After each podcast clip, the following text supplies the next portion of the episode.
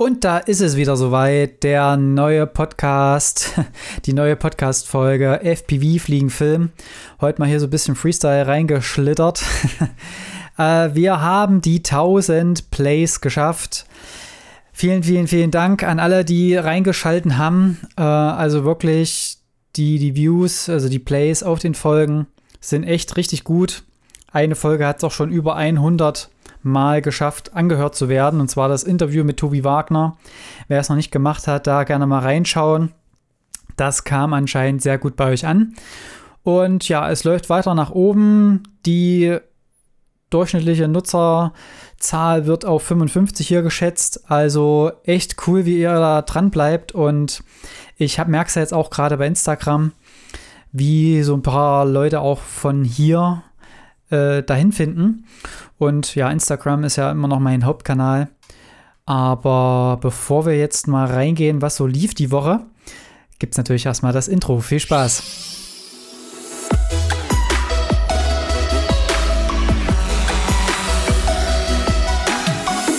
Alright, also ja, heute gibt es keinen Themenhauptschwerpunkt, sondern mehr oder weniger so ein kleiner Querschnitt durch die Woche. Also was mache ich im FPV-Bereich, was mache ich im Drohnenbereich. Äh, am Ende gibt es vielleicht noch mal so ein paar äh, Neuigkeiten aus dem Hause DJI und auch so ein paar Learnings, was das ganze DJI Care angeht. Also für alle, die eine FPV, DJI FPV-Drohne holen wollen und da überlegen, das Care mitzunehmen, da gebe ich gleich noch mal ein paar Infos dazu, die dir durchaus Geld sparen können. Ja, und da gehen wir mal einfach drauf los. Also wie gesagt, wir haben die 1000 Plays hier jetzt geschafft, auch schon, glaube ich, vor der letzten Folge. Aber jetzt wollte ich das Ganze nochmal zelebrieren in der, ja, jetzt 17. Folge schon. Also hätte ich nicht gedacht, dass ich hier mal so ein Durchhaltevermögen habe. Aber äh, ja, es macht Spaß und wie gesagt, wenn ihr zuhört und auch immer wieder Feedback gebt, merke ich ja dann auch, dass das irgendwo was bringt. Ja, und was, was lief die Woche? Ähm, also man muss schon sagen, ich saß jetzt jeden Tag im Schnitt.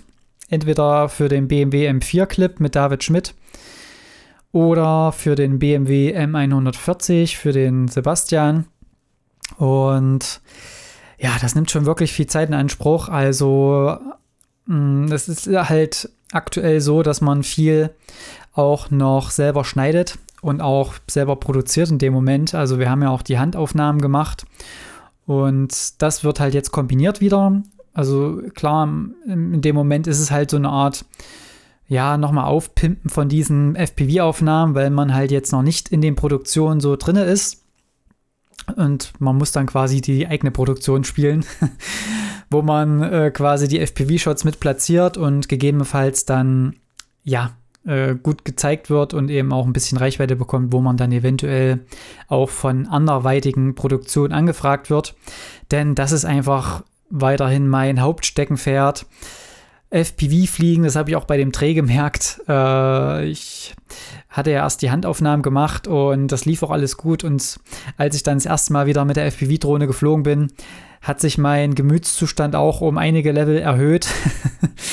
äh, an alle, die da bis dahin so ein bisschen unter meiner äh, neutralen Laune, sage ich jetzt mal, leiden mussten, Wieland und, und Adrian.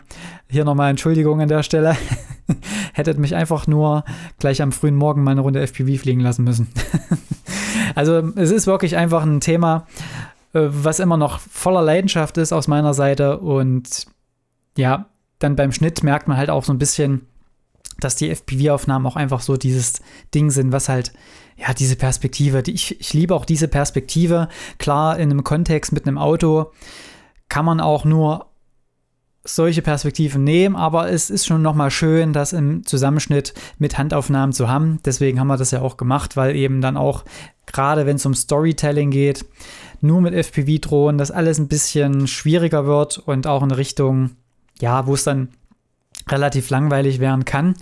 Und deswegen diese Kombination. Ich denke mal, der Clip wird jetzt am Wochenende fertig sein. Also ich denke mal, der, wir haben ja noch eine kurze Instagram-Variante jetzt gemacht, die geht unter 30 Sekunden. Die wird dann auch am Sonntagabend entweder bei David Schmidt selbst oder bei Colibri Ariels auf dem Kanal erscheinen. wenn es gut läuft, dann auch sogar der M140 ein paar Tage später. Also das geht jetzt Schlag auf Schlag, weil ich das jetzt auch ja irgendwo dann fertig haben will natürlich. Ne? Deswegen geht jetzt gerade viel, viel, viel Zeit da rein. Äh, ich mache das Ganze ja nebenberuflich. Also ja, ich würde sagen, jeden Tag war ich jetzt mindestens mindestens zwei Stunden dran. Gestern noch ein Tick länger. Also da kommt schon ein bisschen was zusammen und dann muss man halt sehen, dass man da auf einen Nenner kommt. Ne? Da ist es halt auch wichtig, auch nochmal mit dem Kunden zu reden. Ne? Gerade dieser 30 Sekunden, da muss natürlich, also wir haben jetzt erstmal einen sehr, sehr langen Clip geschnitten, der ging so um die zwei Minuten. Und jetzt nochmal auf 30 Sekunden runterzubrechen, das Ganze, da muss natürlich alles rausgenommen werden. Und das habe ich dann mit David jetzt in, in dem Falle schon mal abgesprochen. Äh, haben da eine kleine Session gestern gemacht über, über anderthalb, zwei Stunden. Und da ist jetzt der Clip quasi entstanden, also aus dem langen Video heraus Genau, und so läuft das auch teilweise mal ab. Ne, er ist ja Influencer und da geht es auch ein bisschen darum, ja, die Videos für Instagram, für die Plattform auch zurechtzuschneiden. Und das ist halt einfach, da geht es Schlag auf Schlag, unter 30 Sekunden, damit die Leute nicht schon abschalten wieder. Also wir haben es so gemacht, wer die ersten fünf Sekunden durchhält, der kann da nicht mehr abschalten. Also das Ding geht gut von vorne. Aber seid gespannt, Sonntagabend, die Ankündigung wird auch auf Instagram dann nochmal kommen. Genau, das, äh, also wie gesagt, das hat mich wirklich sehr beschäftigt die Woche. Und was mich auch noch beschäftigt hat, das war natürlich Ostern und ja, man hat sich mit der Familie getroffen, im kleinen Kreise natürlich. Und da hatte ich halt nochmal probiert in der Mühle, äh, habt ihr ja vielleicht schon das ein oder andere schon mal, äh, andere Mal schon gesehen, dass ich da immer mal fliegen kann. Und das ist halt wirklich ein sehr, sehr fotogener Spot insgesamt. Also da wird halt wirklich noch Mehl gemahlen in der Klaudermühle. Und ja, da kann man halt schön reinfliegen und auch gerade wenn so nachmittags die Sonne reinscheint, ergibt das so einen richtig schön warmen Look. Und da habe ich doch mal probiert, so ein One-Shot-Video zu drehen mit dem, ähm, ja, mit dem Equipment. Das komme ich gleich noch mal ganz kurz dazu. Also mit dem äh, wollte ich so ein One-Shot-Video drehen, wie dieses Bowling-Video, was jetzt so viral gegangen ist. Einfach auch, um mal zu sehen, kann man das in etwa replizieren. Klar, ich habe jetzt nicht 30 Leute gehabt, die irgendwas da drinnen machen. Also wir haben erstmal das so weit vorbereitet, dass ich erstmal einen Testflug gemacht habe. Ich habe mir eine Line, also eine, nicht eine Line gezogen, sondern eine, eine, eine, Fluglinie ausgedacht. Und das ist halt jetzt auch schon äh, das ist halt dann auch ein wichtiger Part bei so einer Geschichte. Also, wo fliege ich lang? Und da muss man natürlich auch erstmal die ganze Location scouten. Ne? Also ich war natürlich jetzt schon öfters in der Mühle, kenne so die ein oder anderen Stellen, weiß auch eventuell, welche Flugszenen aus Fenster, in Fenster rein schon Sinn ergeben könnten.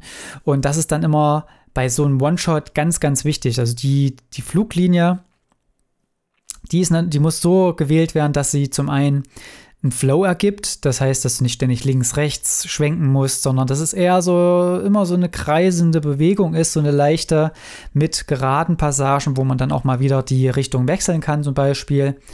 Und das muss man sich dann halt ausdenken. Das habe ich an dem Tag wirklich erst nochmal richtig gemacht. Also ich bin wirklich rein, habe gesagt, einmal durch den Laden, dann hoch auf die nächste Ebene, dann raus, wieder äh, rausgeflogen, dann wieder reingeflogen, dann nochmal eine Etage hoch und dann am Ende wieder ganz oben rausgeflogen und dann nochmal quasi den ganzen Spot öffnen und die Mühle in ihrer vollen Pracht nochmal zeigen in der Landschaft. Und das war ein ganz großer Part jetzt schon mal.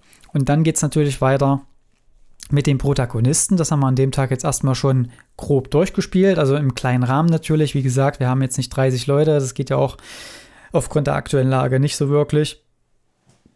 Und deswegen haben wir das quasi geplant jetzt mit, mit vier Personen. Also, und die muss man dann halt platzieren. Ne? Das werdet ihr dann sehen, wenn das Video rauskommt. Ich denke, da brauche ich noch mal ein paar Tage, habe da auch ein bisschen was vorbereitet für YouTube, um das da auch noch mal zu dokumentieren. Und genau, das sind halt so die wichtigen Parts jetzt schon mal, was, was den was das Fliegen dann angeht. Äh, in dem Video werde ich dann noch mal drauf eingehen, wie ich die Kommandos gebe und so weiter. Und Jetzt wird halt oft gefragt, welches Equipment kann man da nehmen? Also was für eine Drohne wird da eigentlich eingesetzt? In meinem Fall ist es jetzt der Cine QAV von Lumineer, zweieinhalb Zoll, äh, Zoll von äh, Phil Freibot in Kombination mit Cinequads äh, in Kooperation. Und also die haben den mit entwickelt. Und der ist halt wirklich perfekt, um Outdoor rauszufliegen, also um Outdoor zu fliegen, weil er eben wirklich auch eine sehr gute Flugeigenschaft hat.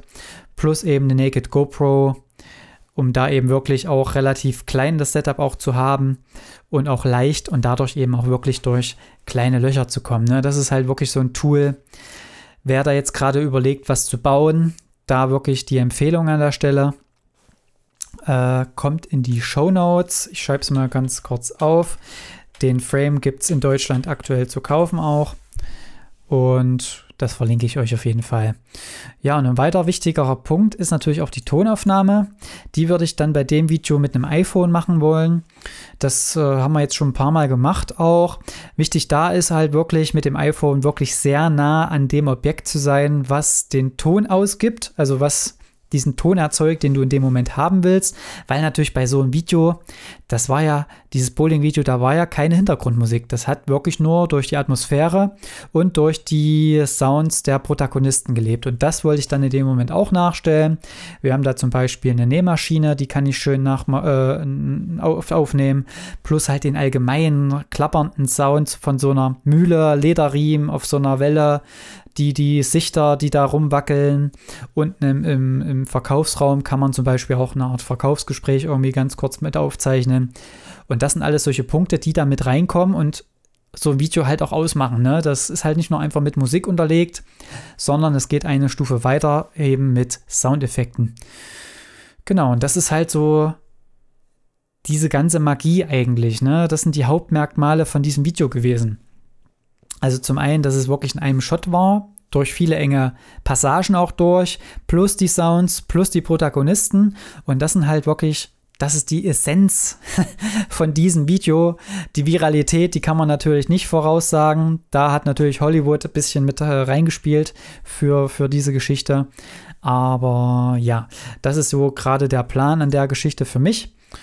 Und ja, wie gesagt, ich werde da jetzt einen zweiten Tag mit einplanen, werde das Ganze dann mit dem Protagonisten filmen und das Ganze dann nochmal als YouTube-Video für euch zusammenschneiden.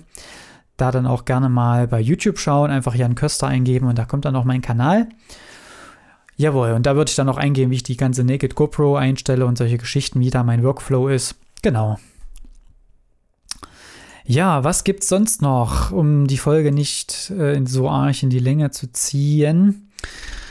Und zwar gibt es neue Infos vom Drohnenmarkt. Die DJI R2S soll rauskommen im April. Ich gehe noch mal ganz kurz hier äh, auf die auf die Seite. Und ja, so wie es aussieht, soll jetzt wohl endlich auch ein 1 Zoll Sensor in die kleinen, in die, diese kleine Drohne kommen.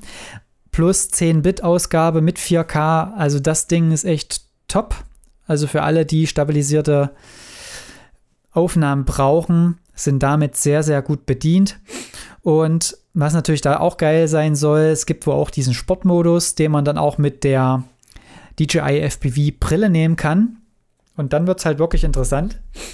Und mit dem Part werde ich dann wahrscheinlich auch meinen DJI FPV-Copter vielleicht sogar fast wieder verkaufen, weil äh, ich habe ja FPV-Copter, die, äh, da mache ich bald mal noch eine Folge, so Resümee aus den paar Wochen jetzt hier, äh, weil so richtig einsatzfähig, so out of the box ist es halt nicht. Da muss man halt ein bisschen schauen. Es gibt ja jetzt schon Add-ons, um da oben drauf eine GoPro zu montieren. Da sage ich mir halt auch, Thema verfehlt. Aber das ist ein anderes Thema. Wie gesagt, die DJI R2S soll jetzt Ende April noch rauskommen. Und für alle diejenigen, die jetzt eine stabilisierte Drohne suchen, die keine Mavic Pro 2 sein soll, ist die natürlich optimal. Wird auch einiges günstiger sein, so wie es klingt, also so um die 800 Euro.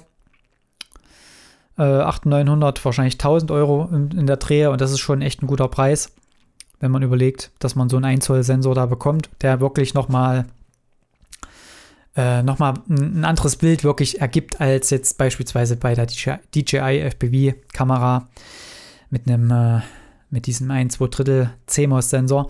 Also das ist schon nochmal wirklich was Schönes. Plus natürlich die Option mit den Fotos, für alle, die die Fotos machen wollen.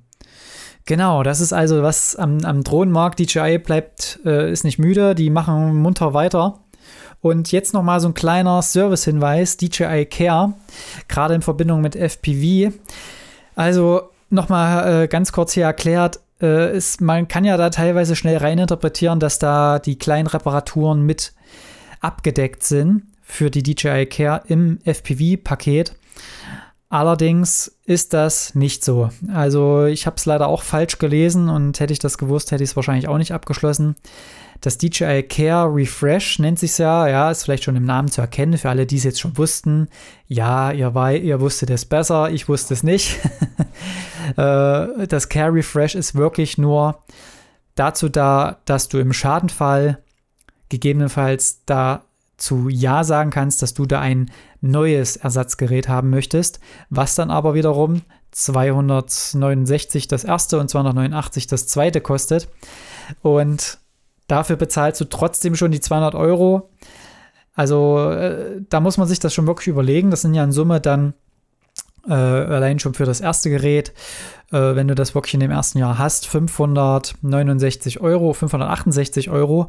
Und dafür kriegst du ja schon fast das neue Gerät wieder äh, zu kaufen. Das kostet, glaube ich, gerade 700. Also das muss man sich halt wirklich überlegen. Ne? Die, die DJI Care Refresh kostet ein Jahr 200 Euro plus, wenn du dann das Gerät austauschen willst, die 269 eben. Und mein Tipp an der Stelle wäre jetzt, überlegst dir genau, ob du wirklich das komplette Gerät dann getauscht haben willst unbedingt oder ob dir eine Reparatur reicht. Denn beispielsweise habe ich es jetzt schon von mehreren gehört, äh, ein äh, defekter Arm, wo die Reparatur dann bei DJI stattfindet, kostet so mit Reparatur und Ersatzteilen um die 80 Euro. Und das ist natürlich verhältnismäßig deutlich, deutlich günstiger. Also die, die Ersatzteilpreise sind da wirklich teilweise Centbeträge und äh, reine Reparaturpreise sind dann die, die du bezahlst. Also wirklich, wer da an der Stelle bisschen sparen will und vielleicht nicht unbedingt gleich ein neues Gerät will, der kann das auch immer reparieren lassen eigentlich. Also ein Totalschaden ist eigentlich das ist schon ganz schön schwierig. Klar, bei einem Flyaway und du, äh, du hast die, die, die Drohne quasi nicht mehr zum Einschicken, dann ist natürlich DJI Care Refresh nicht schlecht, aber ansonsten alles, was zu reparieren geht, ist im ersten Moment erstmal günstiger, als das über so ein Ersatzgerät zu machen. Das nochmal so ein bisschen ein kleiner Service-Tipp an der Stelle. Und mit diesem Tipp würde ich mich dann auch aus dieser Folge verabschieden. Es geht also auch wie gesagt, bei DJI weiter. Bei mir geht es natürlich auch weiter. Am Sonntag kommt das neue Video von David Schmidt voraussichtlich raus. Verfolgt da gerne auch Instagram, JanXFPV. Und ansonsten wünsche ich euch einen guten Flug. Vielen Dank fürs Reinhören immer wieder. Wenn euch die Folge wieder gefallen hat, gerne, gerne teilen auf Instagram oder auch eine Bewertung bei iTunes dalassen, wie ihr das wollt oder auch weiterempfehlen. äh, freue ich mich auf jeden Fall für euren Support. Und bis dahin, guten Flug und schönes Wochenende. Macht's gut. Ciao.